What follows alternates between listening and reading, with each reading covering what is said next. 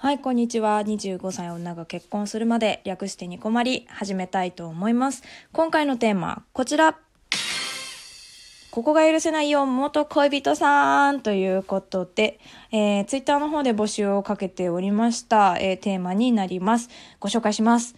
えーラッセラーさんからいただきました。なんとね、他のトークも含めて2回目でございます。ありがとうございます。ね本当にありがたいよね。もう誰なんだろうっていうのが不思議でしょうがないんですけど、はい、読みますね。えー付き合う前は態度も男前でかっこよかったのに、付き合ってから急に態度がめめしくなったボーイ。これ発音かっこよく読んでください。笑って書いてあるんですけど、ボーイですね。はい。えーめめしい男は好きではなかったので、気持ちが冷め、耐えられなくて別れました。バクッと。いやでもね、これね、いや、これはわかりますね、私も。こう、小牧が、その、そうちゃんと付き合う時も、でもこう、そうちゃんに対してもそうだったっていうのがあって、やっぱりこう、会社の先輩だったので、うん、なんか落ち着きがあって、スマートな対応してくれて、かっこよくって、大人で、みたいな、やっぱイメージだったんですけど、やっぱ付き合ってみるとね、全然子供じゃんみたいな 時期はありましたね。うん。でも、めめしいってどんなんだろうこう、いつも僕のこと見てくれなきゃ嫌とかそういう感じ？もう超嫌だな、そういう人。めんどくさ。でも、なよなよしてるみたいなことだもんね。でもまあ、付き合う前の理想と現実ってやっぱ全然違うんだろうね。そっか。でもあまりにもそういうギャップがあると、別れを決意するっていうこともやっぱあるんですね。まあ、いいギャップならいいんだと思うんですけど。小牧はでももともと知ってたからな実際にこう付き合って意外と子供だなって思った以外はすんなり受け入れられたな。もともとそのなんか料理をするだとかそういうことも結構聞いてたので、うん、そういうのもあったかなと思うんですけど。でもめめしいってなんだろう。こうくどくどって言うとかそういうところも含まれるのかな。うん、まあでも男らしさを感じて付き合ったのにそういう感じだとちょっとがっかりするよね。どうしてもね。はあ小牧もよくサバサバ詐欺と言われるのでね 言われたわけじゃないけどねなんかサバサバしてると思ったらメンヘラだったみたいな感じで遠回しに言われたことあります元彼に だからまあ付き合う前のイメージって割と大事なんでしょうねうん。それが原因で別れたりするんだよ、みんな。気をつけてくださいね。もう、気をつけよう、私も。ラッセラさん、ありがとうございます。はい、続いて、25歳男が結婚するまで、もう誰かすぐにわかる、もう。このね、25歳男が結婚するまでっていう単語を使う人って、小牧のフォロワーで2人いるんですよ、私が確認した中で。でもこの、もう悲しいかな、この元カノがいるかいないかで誰かを特定できたっていう切なさがあるんですけど、まあ読みますね。はい、えー外食すると必ず半分以上残して、あと食べてってお願いしてくる。本当はたくさん食べられるのに、外では小食アピールをする元カノさんということで。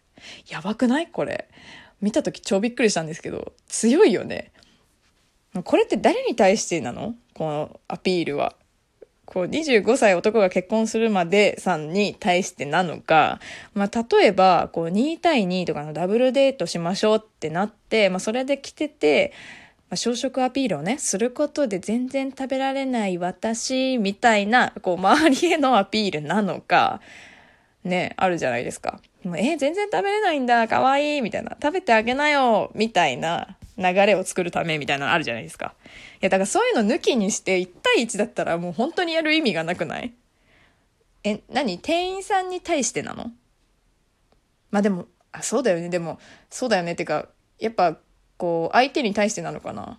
全然やっぱ食べれない私、可愛いみたいな感じ？あと食べてて超嫌じゃない？小牧さん自分が食べる分ってこう自分の注文する中でペース配分をこうお腹のキャパと相談して決めるんですよ。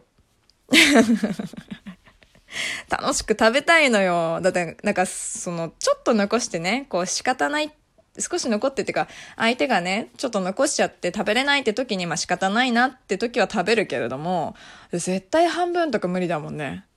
なんか食べれたとしても、こう気持ち的にやっぱり無理して食べなきゃいけないから、あんまり食べたくないじゃない。まあそれでももったいないから食べると思うんだけど、小牧は。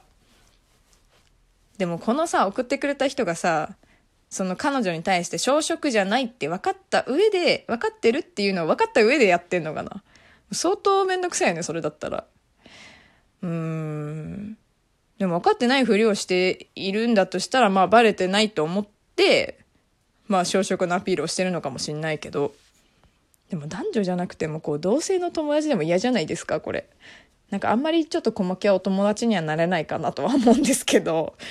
うん、なんかだってせっかくなんか気持ちよくさ、楽しくさ、食べに来てるのに、なんか相手だけさ、お腹いっぱいですとか言って残されたら、えーってなりそうじゃない？だってこっちがなんか食べるのに貪欲すぎって思われそうだしさ、なんかちょっと嫌な気持ちになりそう。あ、そう、これさ、払ったのかな、お金。25歳男さんが。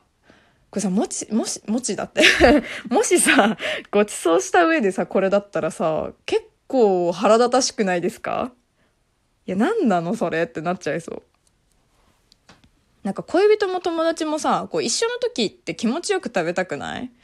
なんかたくさん頬張って完食してくれてる方の方が気持ちよくて好きなんだけど、小牧は。ていうかそっちの方が可愛いなって思いません？なんか男女関係なくなんかそうであってほしいなと思うんですけどね。はい、25歳男さんありがとうございます。男さんとか言うけど、ありがとうございました。これね、ちなみにね、募集をかける前に、あの、そうちゃんにも聞いてみたんですよ。で、そうちゃんはね、こう、まあ何でもいいって言ったのに、何でも良くなかったことかなっていうふうに言ってました。なんかね、当時の彼女に夕ご飯の相談をしたらしいんだけど、こう、池袋の北口の吉野家だったらしいの、その、それがね、吉野家の前だったらしいんですよ。たら何でもいいって言うので、まあだから吉野家の前だし、じゃあ吉野家行くってなったら嫌だって言われたんだって。で、そしたらまあじゃあファーストフードみたいなのが嫌なのかなって解釈して、じゃあ和洋中とかでいろいろ考えたらしいんですけど、でもなんかちらっとその日にイタリアンみたいなことを言ってたらしくて、でもなんか一口にイタリアンって言ってもいろいろあるじゃないですか。なんかまあ値段も種類もあるし、まあ、サイゼリアなのか、思いっきり雰囲気もおしゃれな少しお高めイタリアンなのかみたいなのもあるだろうしね。うん。でここでなんかサイゼはイタリアンなのか問題もね、入ってくるとは思うんですけど。で、なんかその彼女のね、服装を見て、まあそれぞれの店のランク付けをして、まあ高すぎるお店だとちょっと萎縮しちゃうような格好かなって思ったらしいんだよね。だから楽しめないと困るなって思ったりとかしていろいろ考えて、で、結局、なんかそのイタリアンでもいい反応がなかったっていうことで、まあ中華はとかそばはとかって思いつく限りを言ったらしいんですけど、なんか全部そういう気分じゃないみたいな感じで 一周されちゃったらしくて。で、向こうもなんかそうちゃんの引き出しの狭さにイライラしてたらしいの。でもいろんなさ、こう門をさ、くぐり抜けてきてさ、でもその中でまあ召喚していくわけよ、店を。これはどうですか？これはどうですか？みたいな感じで。でも、最終的にもうそれ決まんなくって、もうじゃあ何がいいの？みたいな。俺にはもうわかんないよって言って、カバンを投げつけたらしい。いや、それは投げる。なんかね、その、わかんないよっつって大きな声で言ったみたいなとこもあって、結構注目されちゃったらしいの。でそれが、なんか彼女は恥ずかしくて、まだ、もう大丈夫大丈夫って言って、まあ、ちょっとそそくさってその辺の店に入ったらしいんだけど。いやなんかでも彼女の何でもいいに対しての思考回路すごくない？いやもう考えてあげすぎでしょって思っちゃった、小牧は。いやもうだってさ、何でもいいにしろさ、例えば麺なのかご飯なのかパンなのかくらい言ってほしいよね。なんか、まあイタリアンとか和食洋、洋食中華とかさ、あとはまあ肉か魚くらいはね、言ってほしいよね。いや、しんどかったんだろうな、これ。聞くの2回目なんですよ、この話。だからね、相当多分ね、そうちゃんの中で印象に残ってるんだろうね。あんまり切れない人なので、で私も気をつけなきゃいけないなと思わされましたね。だから多分ね、何でもいいって結構私も言っちゃいがちなんですよ。で、決めてくれたらいいよぐらいのこと言うんだけど、だからそういう時に結構ね、えー、一緒に決めようってやっぱ怒るので、怒るっていうかまあちょっと機嫌悪くなっちゃうので、うん、まあ私も結構割とどうでもいいっていうタイプなのでね、気をつけたいと思いました。まあね、これはね、そうちゃんのおおらか具合が顕著だななんて思うんですけどね、本当に。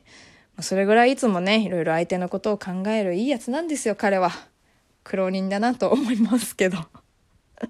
ということでね、皆さんの元恋人の許せなかったエピソード、まだまだ募集しております。紹介しきれなかったあと2つあったんですけど、ごめんなさい。えっと、来週土曜日の更新日に第2回をやろうかなと思います。えっと、この他にもね、ニコマリはツイッター投稿箱ございますので、感想、質問、トークテーマ、コーナー宛てなどなど募集しております。はい。ではでは次回もラジオトークにてお会いしましょう。小牧でした。まったね